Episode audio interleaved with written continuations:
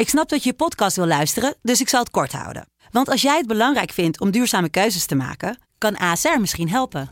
Nou hoor ik je denken, hoe dan? Nou, bijvoorbeeld bij het duurzaam herstellen van schade. Of de premies die we beleggen volgens ons duurzaam beleggingsbeleid. Dat bepaalt waar we wel en juist niet in investeren. Wil je meer weten over welke duurzame keuzes A S R maakt? Ga dan naar asr.nl slash duurzame keuzes. A S R doet het. Zo, dan kan je nu lekker naar je podcast luisteren. Joost Klein is gonna represent the... Who the fuck is this guy? Joost Klein is een veelzijdig man. Rapper, muzikant, netwerker, stijlicoon, marketeer, wereldbestormer, schrijver.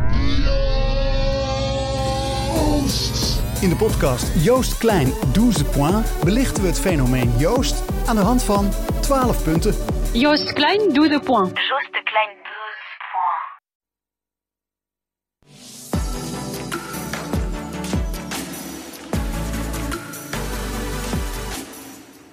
Een hele goede middag en wat fijn dat je weer kijkt naar een gloednieuwe Talk of the Town. En in deze uitzending heb ik onder andere Ziëd Fargi. Hij wordt gezien als iftar-ambassadeur en hij neemt ons mee in zijn periode van Ramadan. En zondag, het staat vast in je agenda, is het moederdag. Misschien ga je wel even langs. Maar um, ja, hoe is het om op te groeien zonder moeder? Is het zo vanzelfsprekend om een moeder te hebben? Daar ga ik het over hebben met radiodocumentaremaker Julia de Jong en Mirjam Dijkema.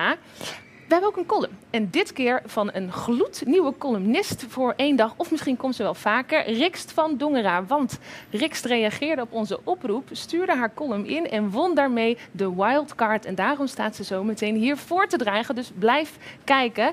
Uh, ook praat ik met misdaadjournalist, schrijver, presentator Mick van Wely. En we gaan het hebben over het toenemende aantal drugscriminelen in Nederland. Maar ook hoe het leven eruit ziet van een, ja, dat kan ik best wel zeggen, behoorlijk bekende misdaadjournalist. Maar eerst, en ik zit al, hij zit al naast me, uh, blik ik terug op een bewogen week met Koen Schuiling, onze burgemeester. Dus ik zou zeggen, lieve mensen, ga lekker zitten, pak je drankje erbij, want wij gaan beginnen.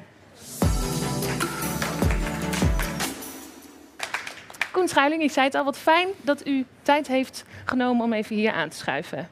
Dat, dat wilden we eigenlijk al heel lang, dus wat, ja. wat goed. Um, ik zei het al, een bewogen week, maar dat heeft u misschien wel vaker als burgemeester? Nou, het is niet anders geweest sinds uh, mijn aantreden, dus uh, wat dat gaat klopt het wel, ja. Dus u bent het eigenlijk al een beetje gewend? Ja, dat klopt. Gelukkig. Nou ja, dat wordt denk ik wel. Um, ik zei het al, we kijken terug. Allereerst wil ik het even hebben over de versoepeling van de coronamaatregelen. De stad heeft er weer een beetje een drukte bij. Het is vrolijk. Ik zag ook al lange rijen staan voor populaire winkels. Hoe kijkt u nou terug uh, op deze week met die versoepelingen? Nou, aan de ene kant... Uh... Uh, eigenlijk wel heel trots op hoe we het doen in Groningen. Uh, we zien het? dat het aantal besmettingen toch redelijk laag blijft. Uh, het blijft ook een beetje stabiel op dit moment. Uh, als ik kijk over de afgelopen periode, dan denk ik dat we er heel trots op mogen zijn dat we erin slagen om toch ons behoorlijk te houden aan ingrijpende maatregelen. Het geeft veel discussie. Er zijn er protesten tegen. Maar we blijven met elkaar in gesprek, dus dat vind ik eigenlijk heel positief. En aan de andere kant is wel heel spannend. Uh, vanochtend hebben we uh, met alle collega's gesproken over wat dan in de volksmond code zwart heet. En dat is eigenlijk het moment dat je moet zeggen van nou ja, het wordt nu zo spannend dat de reguliere zorg het niet meer aan kan. En we zien al dat in Martini ziekenhuis en het uh, U M C G en andere ziekenhuizen in onze regio een heleboel operaties worden uitgesteld. Dus code zwart is een van uw zorgen? Ja, nou, het is, eigenlijk is het een heel, ja, heel gemengd beeld. Hè. Je ziet een samenleving die zegt, oh hartstikke fijn, we kunnen naar een terras. Ja. En uh, zelfs op vier en vijf mei met dat uh, rotweer stonden mensen in de rij om op het terras te kunnen. Nou, dat ja. is heel positief eigenlijk wel. Dus dat is de ene kant. En aan de andere kant moet je je voorbereiden op de situatie dat het uh, net niet meer gaat. Ja. En we zien ook aan het ziekteverzuim uh, in gewone ziekenhuizen dat mensen ja, eigenlijk op de toppen van hun uh, tenen lopen. Ja. En ook dat geeft heel veel trots, want uh, doe het allemaal maar even. Heel veel mensen die zeggen van nou ja, ik, ik wil tweeëndertig uur per week werken en al maandenlang meer dan veertig uur uh, werken, heel veel extra diensten draaien. Ja. Allemaal om ons gezond te houden. ik ben blij dat u dat nog even aanhaalt. Ik zei het net al, de terrassen zaten vol. Heeft u al op een terrasje gezeten? Nee, nog niet. Nee. Als het zou kunnen, hè? Wat, wat is uw top, top terras?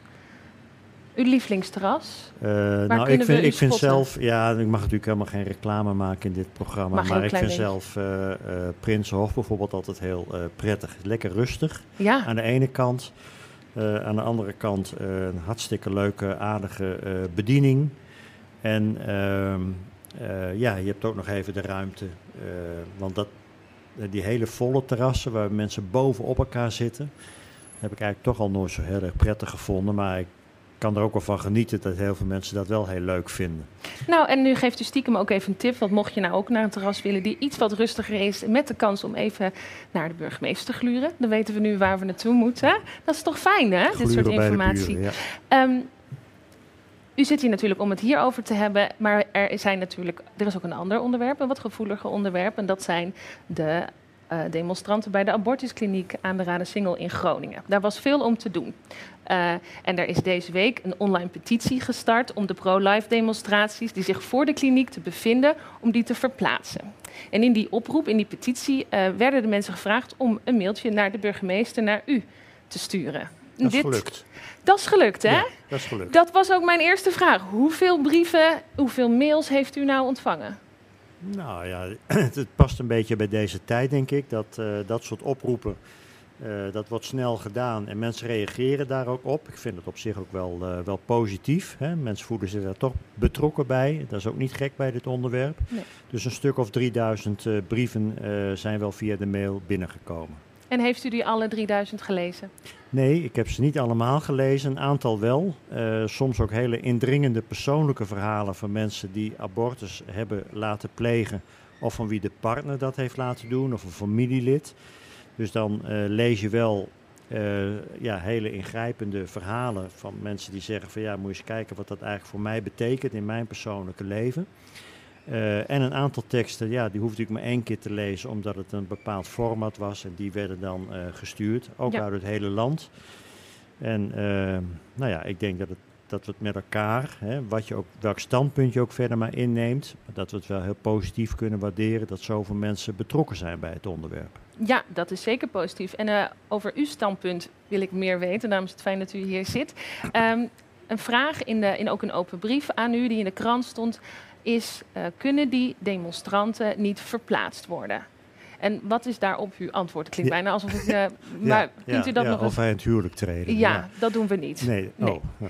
Maar... Uh, uh, Nee, dat begrijp ik, hè? Want je zou eigenlijk zeggen, uh, bekijk het nou een beetje praktisch en zet die groep demonstranten, die zich overigens beperkt tot ongeveer drie personen, maar zet ze ergens anders neer en dan kunnen ze ook voor hun mening uitkomen. Ja.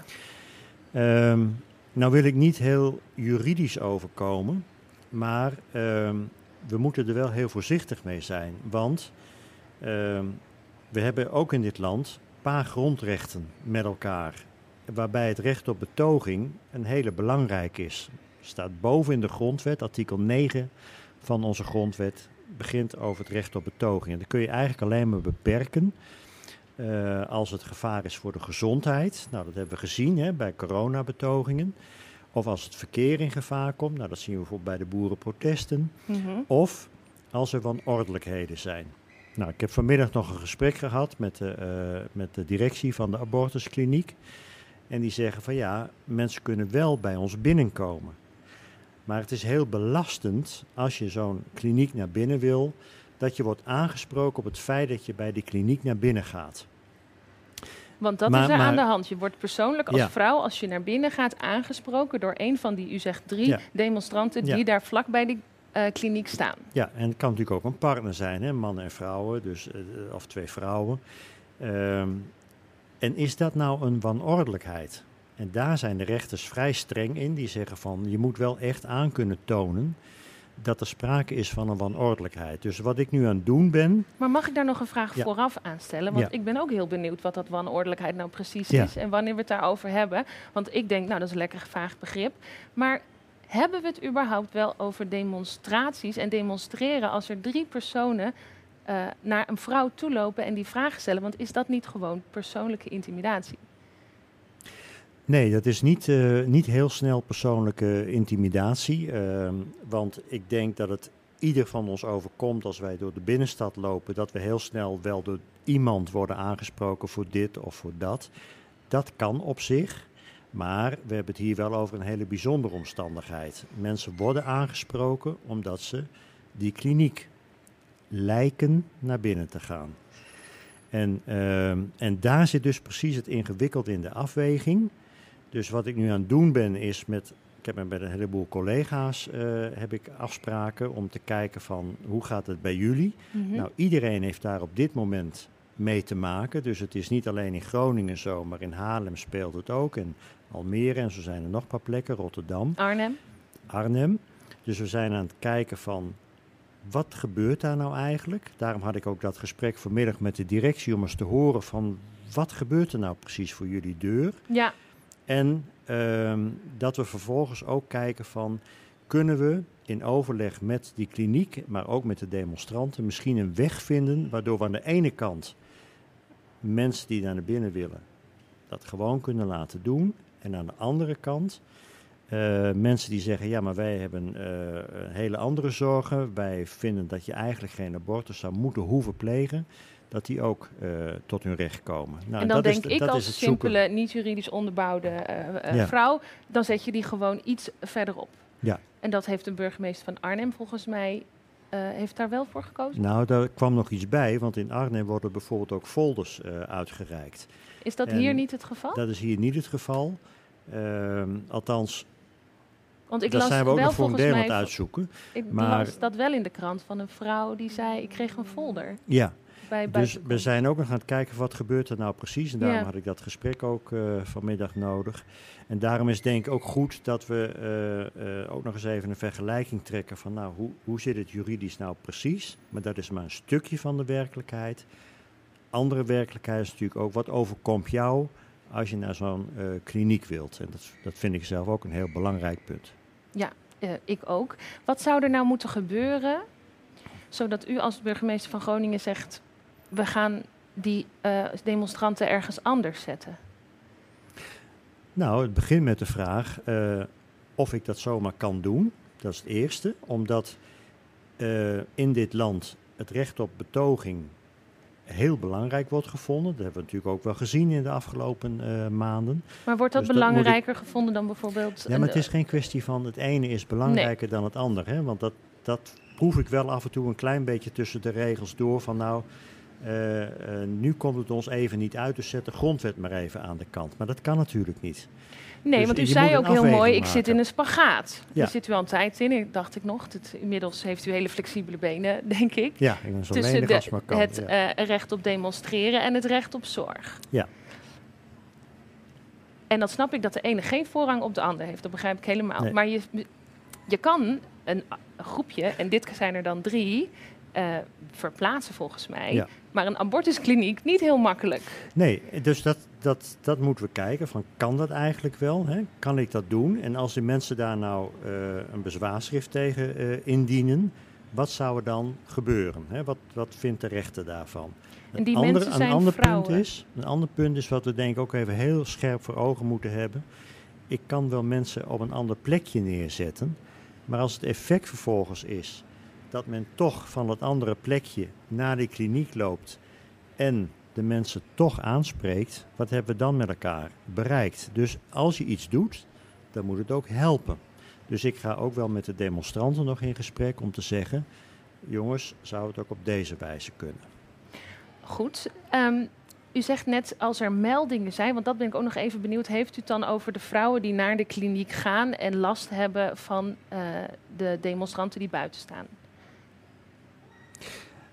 Nou, de, de kliniek die heeft uh, aan de uh, vrouwen die in die kliniek komen, maar nogmaals, dat zijn ook partners, hè, dus uh, ja. uh, die hebben ook gevraagd van wat is daar gebeurd? En dat heb ik ook weer nodig, dus ik heb ook gevraagd van wil je ja. me dat geven?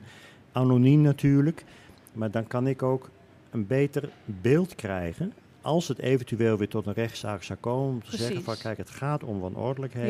Ja. Uh, dit is het beeld. En dat wil ik ook met de raad bespreken. Dus daarom vind ik het ook heel positief dat veel mensen zich betrokken voelen bij het onderwerp. Om te zeggen, kijk jongens, dit is wat ik in de afgelopen week heb kunnen inventariseren. We ja. hebben gelukkig een heel goed contact met de kliniek. Ook om te zeggen van jongens, als er wat is, bel gelijk. Uh, want dan zijn we er natuurlijk voor jullie. Dat ik vind het fijn om te horen dat u zo aan het verkennen bent. En dat u dus ook graag een g- goed beeld hierover wilt hebben. Dus dat betekent eigenlijk, dit zal ook nog wel een tijdje spelen. Denk ik. Ja, ik hoop zelf dat we in de loop van volgende week uh, toch eens wat scherper beeld kunnen krijgen. Dus ja. Daarom was dat gesprek vanmiddag ook heel waardevol. Uh, en uh, uh, nou ja, we zullen daar ook, denk ik, met andere gemeenten waar dit speelt, een bepaalde lijn in moeten for- formuleren. Want wat ik zeg, het is wel iets wat uh, de afgelopen weken toch wat heftiger geworden is. Ja. En uh, nou, ik persoonlijk begrijp dat uh, volkomen. Ik, ik zou echt nog veel meer vragen aan u willen stellen. Maar ik wil u vooral bedanken dat u, want ik weet hoe druk de agenda is, de tijd heeft genomen om hier te gaan zitten. En ik zou ook willen zeggen, uh, neem vooral even een uh, lekker biertje en geniet van de rest van de show. Uh, mag ik een heel warm applaus voor onze burgemeester. Graag gedaan. Ja, gaat u zitten. En uh, ja, we hebben echt een... Uh, Een heerlijke show die van alle kanten gaat. Want uh, mijn volgende gast, en die mag al lekker komen uh, zitten, uh, is schrijver, uh, misdaadjournalist en presentator van het R T L vijf-programma Crime Desk, Mick van Wely. Daar komt hij aan, het wordt even goed schoongemaakt. Hi, ga lekker zitten. Latijns-Amerikaanse drugskartels gebruiken Spanje als basis voor het opleiden en onderbrengen van drugskoks. Ik had hier nog nooit van gehoord. Uh, voor crystal meth labs en cocaïnewasserijen. Doordat deze criminelen als Spaans spreken, vallen ze daar minder op. En vanuit daar gaan ze dan naar Nederland en andere landen. Um, Mick van Wely, uh, ja, ik heb dit gelezen omdat jij hier een stuk over hebt geschreven in het Dagblad van het Noorden. Wat fijn dat je hier bent, in Groningen. Hoe is het om voor jou weer even in Groningen te zijn? Uh, ja, ik ben hier geboren en getogen en ik heb natuurlijk heel lang gewerkt voor het Dagblad van het Noorden. Dus uh, ik, uh, ik mis het nooit sinds ik ben verhuisd naar het westen. Maar als ik hier ben, vind ik het geweldig. Ja. Dus uh, zodra ik uh, uh, ja, bij Jouren in de buurt kom en uh, deze kant op ga, dan ben ik wel weer thuis. Ja. Dus dan ga ik lekker even uh, mijn oude vrienden bezoeken, familie ook en uh, lekker de horeca in. Dus dan, uh, het is wel heel fijn om weer terug te zijn. Nou ja, en voor nu dan de terrassen. Ja, zeker. Ja. Ja. ja, het is natuurlijk wel beperkt nu, maar ja. uh, het is niet anders. Ik ben heel blij dat je er bent. Ik, uh, wat ik net zei, dat las ik in jouw stuk. Ik wil het hebben over die ja, drugscriminelen hier in Nederland en natuurlijk over jouw leven als misdaadjournalist. Mm-hmm. En... Um, dat hele criminele circuit, ik weet er vrij weinig van en daarom ben ik blij dat jij er bent. Allereerst wil ik graag van jou weten, hoe kan het nou dat Nederland zo ontzettend aantrekkelijk is voor drugscriminelen? Nou, kijk, Nederland heeft een historie van uh, de productie van drugs. Hè. Uh, speed en, uh, en ecstasy werd eigenlijk hier in Nederland al in de jaren zestig, zeventig gemaakt. En uh, je zit de oude netwerken, vooral in Brabant, die gespecialiseerd waren. Bijvoorbeeld, ze zaten toen al in de botersmokkel en waren heel erg thuis in chemische processen. Ja. Uh, het waren eeuwenoude families die al heel lang in de criminaliteit zaten. En uh, die, hadden, ja, die probeerden geld te verdienen met illegale dingen, waaronder drugs. Dus uh, het, historisch gezien was het al verankerd, zeg maar, de productie van drugs en, en de handel en de smokkel. Uh, daar komt bij dat je voor de productie van drugs havens nodig hebt. Nou, je hebt natuurlijk Rotterdam hier, Antwerpen vlakbij. Uh, dus dat is een hele belangrijke rol. En je ziet eigenlijk dat Nederland een soort draaischijf is geworden internationaal voor de smokkel van drugs. Hè, drugs komen hier binnen uh, in Antwerpen en Rotterdam en gaan via Nederland weer elders naar Europa of de wereld. Uh, de straffen zijn laag. Ik bedoel, uh, voor twintig kilo kook kun je in Amerika levenslang krijgen. En hier in Nederland zit je zes jaar in de bak misschien. Dus zes het is jaar. Uh, zes jaar, denk ik, zoiets. Nou ja, lid van een criminele organisatie, dus met wat wapens en dat soort zaken, dan kan het al wat meer worden. Maar je krijgt geen vijftien jaar voor, uh, voor een paar honderd kilo kook. Kijk, en, en dat is algemeen bekend. Dat is algemeen bekend. En uh, ik denk ook dat in de afgelopen tien jaar lag de focus bij politie en justitie niet op het uh, ontmantelen van de georganiseerde misdaad. Mm-hmm. Waardoor uh, ja, eigenlijk bijna een soort vrijstaat ontstond hier. Uh, je kon vrij, eigenlijk vrij makkelijk... hier uh, drugs produceren en drugs smokkelen uh, zonder dat je gepakt werd. En dat heeft justitie ook erkend.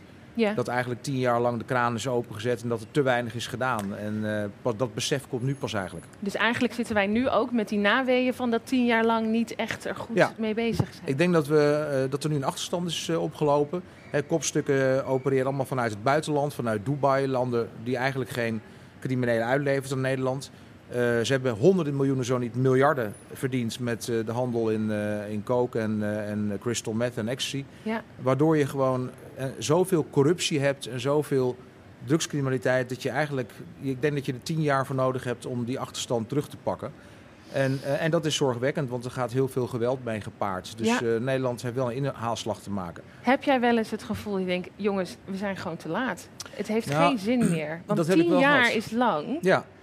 Nou, dat heb ik wel gehad uh, in de afgelopen jaren, uh, wat, wat dan wordt genoemd de Mocro Mafia. Ja. Met talloze liquidaties en het kopstuk Ridouan Taghi die vanuit Dubai opereerde en verdacht wordt van allerlei liquidaties. De moord op een advocaat um, eind tweeduizend, moet ik het even goed zeggen, niet vorig jaar, maar het jaar daarvoor, twintig negentien.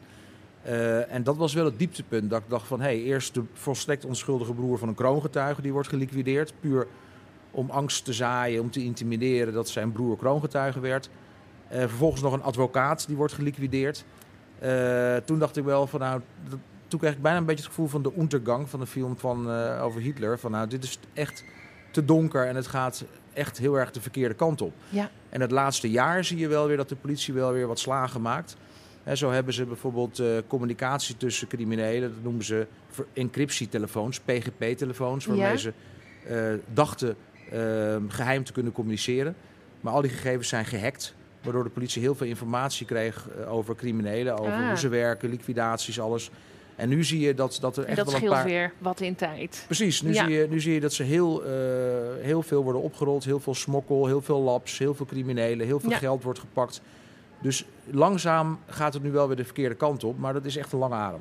Nou hoor ik af en toe wel, ik bedoel, het is mij niet onbekend natuurlijk, de criminaliteit. Maar ik heb in mijn hoofd altijd, dat zit in het zuiden, hier in het noorden, dat hebben we helemaal niet. Maar afgelopen zomer in Nijenveen, volgens ja. mij, was een, een uh, cocaïnewasserij opgerold. Ja. Is dat, is het, heb ik dat hele beeld verkeerd?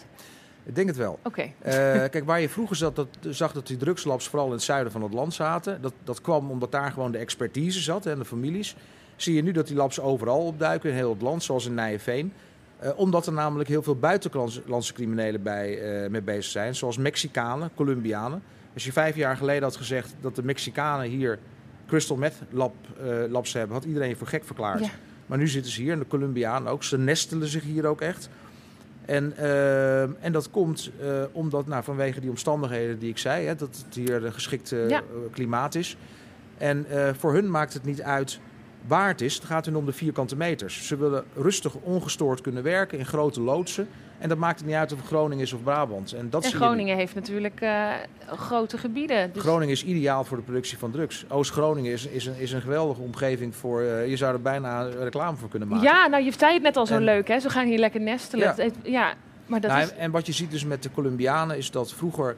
Uh, verkochten de Zuid-Amerikanen vaak de coke in Zuid-Amerika...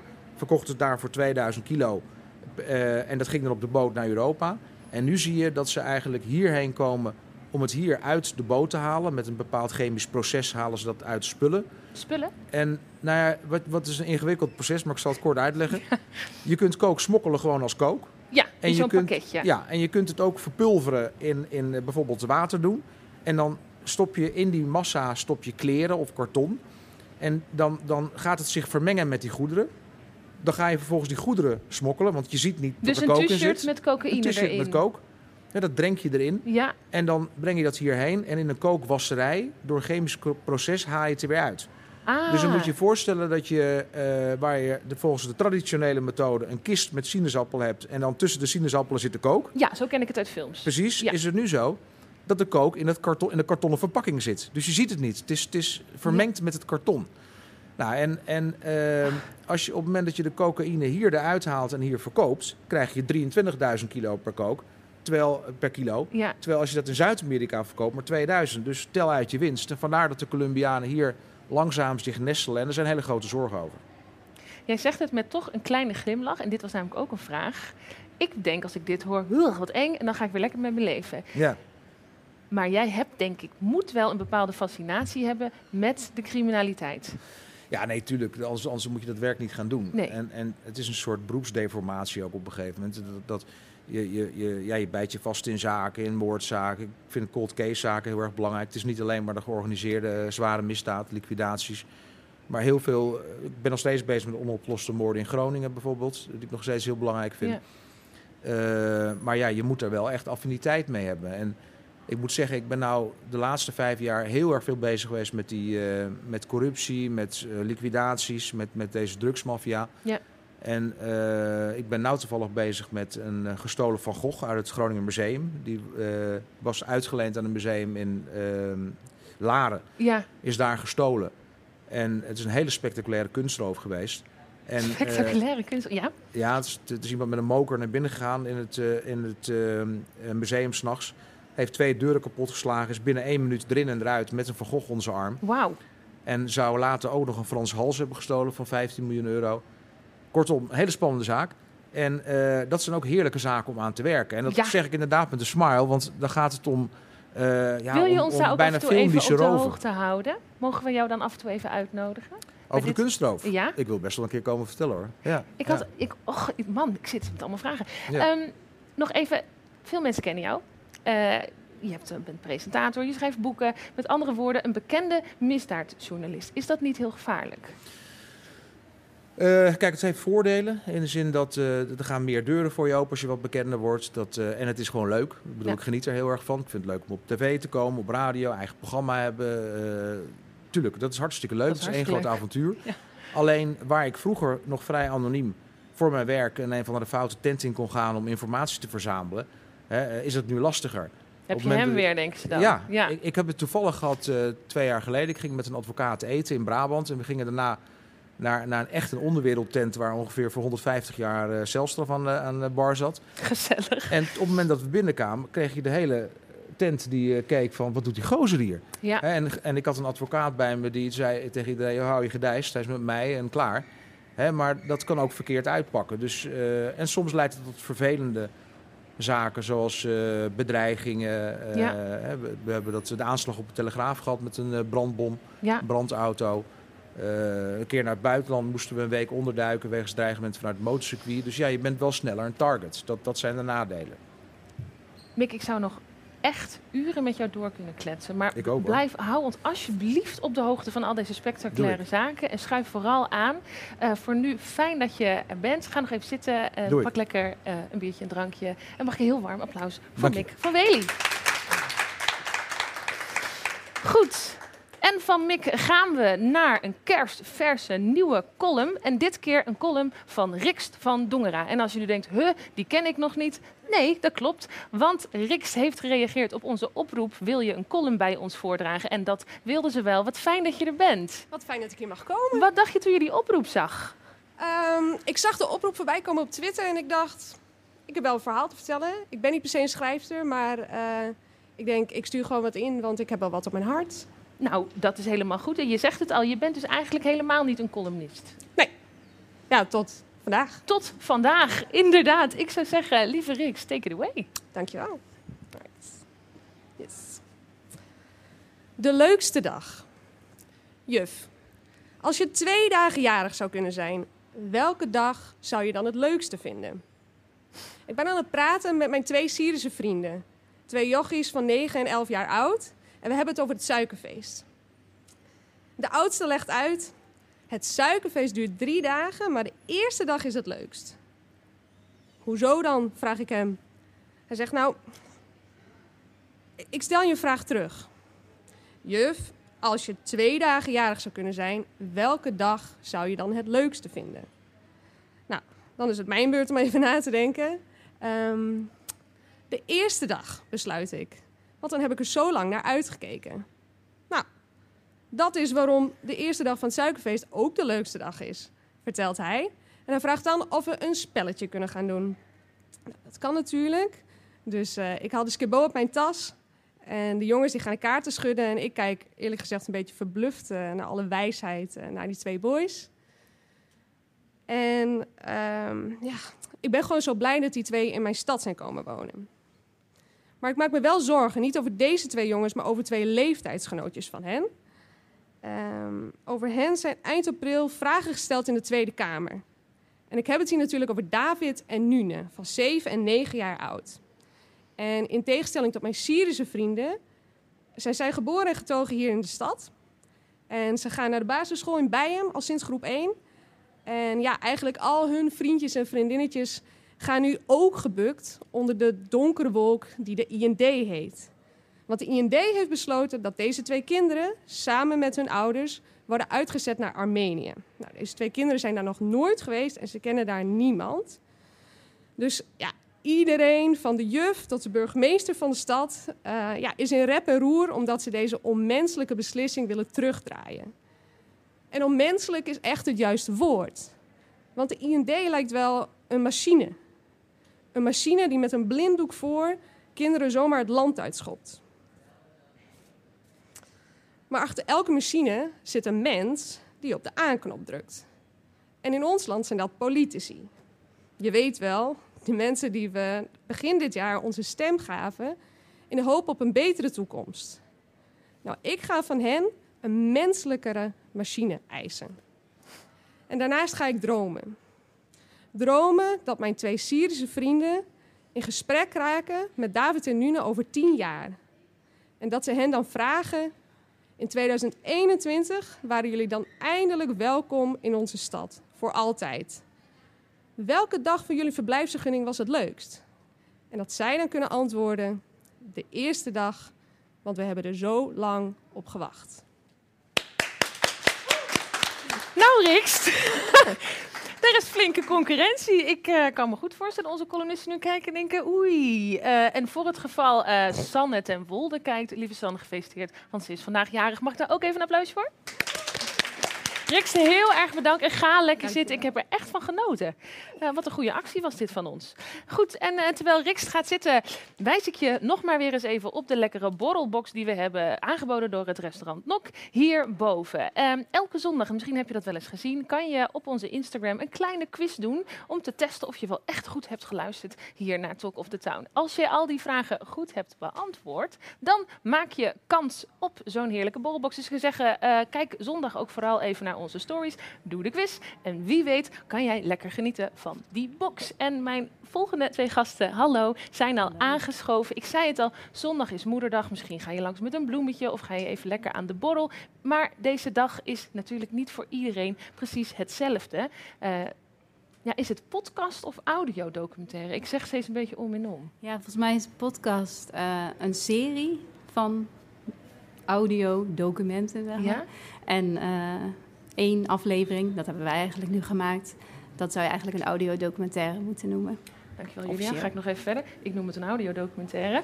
Uh, Julia de Jong en Anneriek de Vries hebben een prachtige audiodocumentaire gemaakt. Uh, zij verloren op jonge leeftijd hun moeder. En ze gaan uh, stilstaan bij wat een moeder nou eigenlijk is. En hoe die band tussen moeder en dochter door de jaren heen kan veranderen.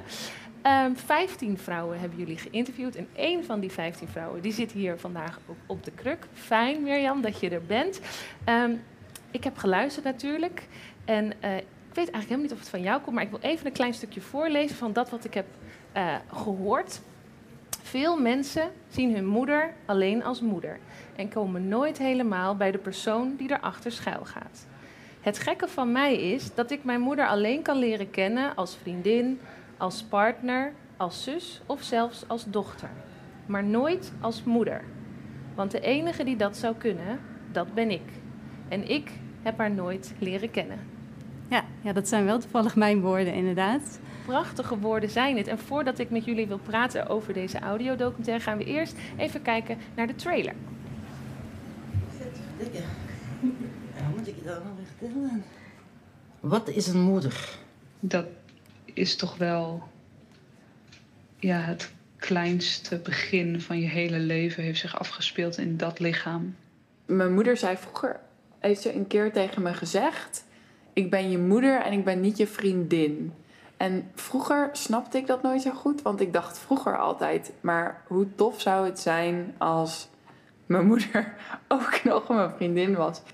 Ik vrees, of ik denk, te weten dat ik meer op mijn mama lijk dan ik dan initieel het plan was. Ja.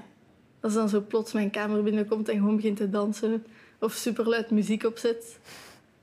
Wat ik nu mij daarvoor zou generen dan, maar eigenlijk zou ik dat dan toch wel stiekem missen, denk ik.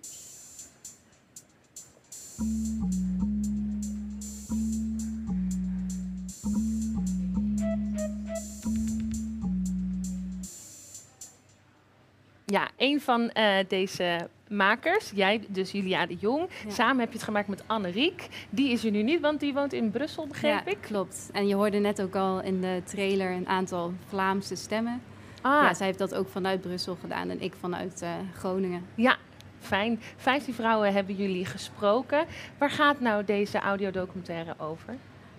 Um, ja, het is niet echt één verhaal. Het zijn eigenlijk uh, allemaal verschillende verhalen. Nou ja, zoals je net al zei, Anneriek en ik hebben allebei jong onze moeder verloren. En we zaten gewoon met wat vragen. Uh, ik bijvoorbeeld was meer uh, van wat is een moeder? Want mijn moeder heb ik eigenlijk nooit gekend, want ik was pas tien maanden oud. Tien maanden? Ja, dus ik heb eigenlijk geen idee. Dus daar was ik eigenlijk gewoon heel benieuwd naar. En Anneriek was juist weer meer benieuwd. Die is haar moeder verloren toen ze dertien was. Um, van nou, hoe, hoe ontwikkelt die relatie zich eigenlijk naarmate je ouder wordt en opgroeit en misschien zelf moeder wordt. Ja. Ja, hoe gaat dat dan? En kan je nou zeggen, Julia, dat je uh, antwoord hebt gekregen? Weet jij nou precies wat een moeder nou is? Um, nou ja en nee, denk ik. Ja, helemaal erachter komen uh, is het niet. En uh, het mooie van de- deze vorm is eigenlijk dat het allemaal verschillende vragen of antwoorden zijn op die vraag. Dus we hebben vijftien vrouwen uh, geïnterviewd, van zestien jaar tot zevenenzestig jaar. Dus allemaal in een andere levensfase. En ja, je krijgt ook echt een hele gevarieerde stroom van antwoorden. Dus er is niet één moeder. Nee. Maar samen zijn die verhalen, geven me toch wel een beetje een idee van. Ben je weer wat verder gekomen ja. met de vraag die je had. Een van die uh, vijftien vrouwen, dat is Mirjam Dijkema. Wat fijn dat je even aan bent geschoven uh, op onze kruk. Hoe werd jij benaderd hiervoor? Hoe ging dat? Uh, ik werd door Julia benaderd. Ik ken Julia al, uh, al heel erg uh, lang. Okay.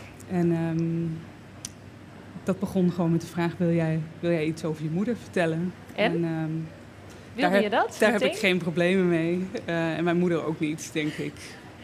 Hey, wat ik mij afvroeg, is het nou ook lastig om heel open te praten over uh, het hebben van een moeder met, uh, met Julia die eigenlijk nooit echt een moeder heeft gehad? Ik denk uh, dat het bij de men- meeste mensen misschien wel zo zijn. Ik heb dat bij Julia eigenlijk nooit gehad. Want die, uh, uh, die heeft daar eigenlijk altijd heel erg uh, open uh, over gepraat. En die uh, vindt ook niet zoveel gek. Dus die... Uh, ja, maar ik kan me wel voorstellen dat het over het algemeen wel zou zijn als iemand zijn moeder uh, of haar moeder heeft verloren op, uh, op vroege leeftijd. Vooral misschien als kind, dat je daar dan niet te veel over uh, wil praten. Maar ik heb dat bij Julia eigenlijk nooit uh, gemerkt. Maar die, de podcast was wel natuurlijk een extra uitnodiging om dat te doen. En ja. uh, uh, ook voor, ik denk, alle deelnemers uh, opnieuw ja, na te denken over wat, wie is mijn moeder eigenlijk voor mij. Ja. Um. Julia, je bent opgegroeid zonder moeder. Um, hoe is dat als, als kind? Um, nou, eigenlijk heel normaal. Want ja, ik weet niet, als kind neem je het leven ook een beetje zoals het uh, is. En juist omdat ik zo jong was, ik heb geen moeder verloren. Dus ik, ja, ik mis haar op die manier niet zo erg. Dus normaal, een gegeven, en, zou ik kunnen zeggen. Weet je nog hoe jouw... Als je dan bij vriendjes was of in de klas, dan kwam het denk ik wel eens ter sprake. Ja, nou ja, zoals Mirjam net al zei, mensen zijn natuurlijk best wel terughoudend om uh, dat soort vragen te stellen. En ik denk ook dat het nu leuk was dat ik degene was die de vragen stelde, wat dat betreft. Maar ja, nee, ik denk ook wel dat mijn vader me gewoon heeft opgevoed. Zo van, uh, kijk naar jezelf en uh, ja. Je hoeft niet jaloers te zijn op anderen, wat dat betreft. Een handig uh, tool, wat... Uh, dit onderwerp aangaat. Ja, Mirjam, nou, um, een van de vragen, dat zei Julia ook, die Anneriek dan wat meer had, is van hoe verandert nou zo'n band die je met je moeder hebt door de jaren heen? Uh, hoe is dat bij jou? Ik weet niet eens of ik daar uh, tijdens die uh, documentaire uh, antwoord op heb uh, gegeven, maar ik... Um, mijn moeder was voor mij wel iemand die heel erg uh, voor mij zorgde. En dat is wel veranderd. Ik was als kind uh, heel vaak ziek, als volwassen op zich ook. Uh, en mijn moeder komt nog steeds wel eens langs als ik het moeilijk heb. Maar ah, lekker. Zij, uh, dat is denk ik heel, een heel grote verandering. Op een gegeven moment sta je op je eigen benen en dan heb je die zorg... die zorgmoeder, zeg maar, niet meer, uh, niet meer zo nodig. Dus dat is uh, heel erg veranderd. En verder...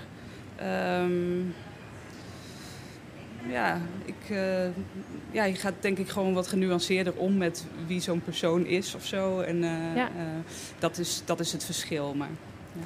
Nou, zondag, ik zei het al, is het moederdag. Hoe, is, hoe was die dag voor jou? Um, ja... Als... Die dag bestond denk ik, of die bestaat nu niet per se heel erg voor mij. Ja, nu ben ik met deze radiodocumentaire iets bewuster van de dag. En als kind werd je er eigenlijk alleen maar tijdens het moederdag knutselen ja. mee geconfronteerd. Dus um, dat was eigenlijk heel, stiekem heel leuk, want ik mocht dan iets anders doen. Je hoefde niet te knutselen. Ja. Nou, of ik mocht iets anders knutselen, ik mocht het in ieder geval zelf weten. En ik kan me ook wel voorstellen dat mensen toch iets liever voor me waren die dag. Je kreeg heel veel aandacht misschien wel ja, op die dag. Dus uh, ik had er eigenlijk niet, nooit zo'n... Uh, ik heb er geen verdrietige herinneringen aan.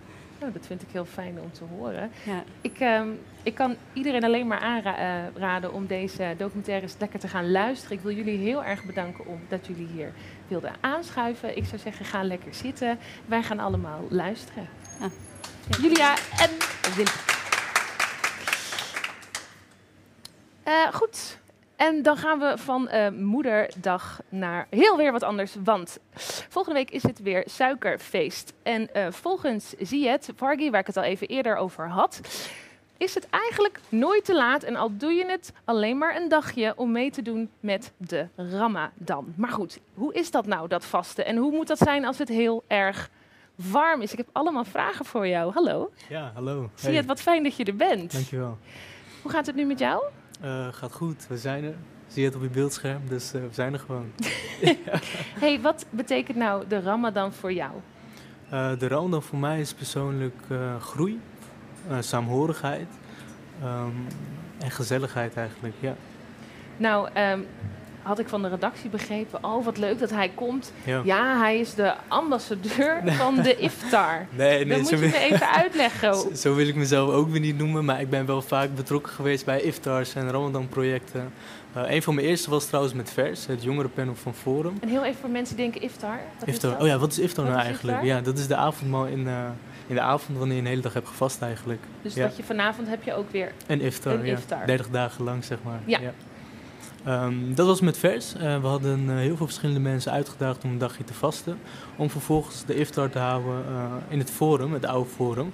Uh, en dat was gelukt, ja. Heel, heel veel verschillende mensen, van moslims tot atheïsten, van Nederlanders tot Chinezen. Iedereen was daar. Ja. En ze hadden allemaal één ding gemeen, namelijk ze hadden geprobeerd te vasten. Uh, en de chemie die daar, en de esthetiek die daar tevoorschijn kwam, dat was echt uh, ja, onbeschrijfelijk eigenlijk. Heel mooi. Ik, ik zeg, ja. leg even heel kort uit, want je zegt Vers. En voor mm-hmm. de mensen die Forum goed kennen, die weten dat dat de leuke jongerengroep is. Klopt, ja. Dus, ja. Um, maar jij hebt dus met, met Vers mensen uitgenodigd? Ja. Of nou, uitgedaagd eigenlijk, ja. Uitgedaagd. Ja, ja. En hoeveel mensen deden nou uiteindelijk mee? Er kwamen vijfenzeventig mensen op af. Dus Zo. dat is best wel veel, ja. Ja. Maar dan snap ik wel dat je ambassadeur genoemd wordt. Nee, nee, samen met Vers misschien, ja. En ja. wat zijn nou, als je nou tegen iemand zegt, god, doe nou eens mee. Wat zijn meestal de reacties die je krijgt? Uh, nou, dat kan ik echt niet voorhouden. Dat is echt veel te lang. Ook geen water. En, uh, het wordt wel als heel moeilijk gezien. Ja. Wat ik heel erg goed kan voorstellen. Uh, maar op het moment dat je het echt probeert, dan is het veel makkelijker uh, dan je eigenlijk denkt, ja. En als ik dat nou eens met jou wil doen, hè, want je zegt al is het een dagje. Ik, ik, ja, ja. Het lijkt mij dus extreem moeilijk, want ik vreet alles wat los en vast zit. Ja. En ik drink dan ook nog eens heel veel. Ja, maar ja, wat ja. zijn dan tips? Uh, ik denk dat een hele goede tip is om je intentie en je doel vast te stellen voordat je begint.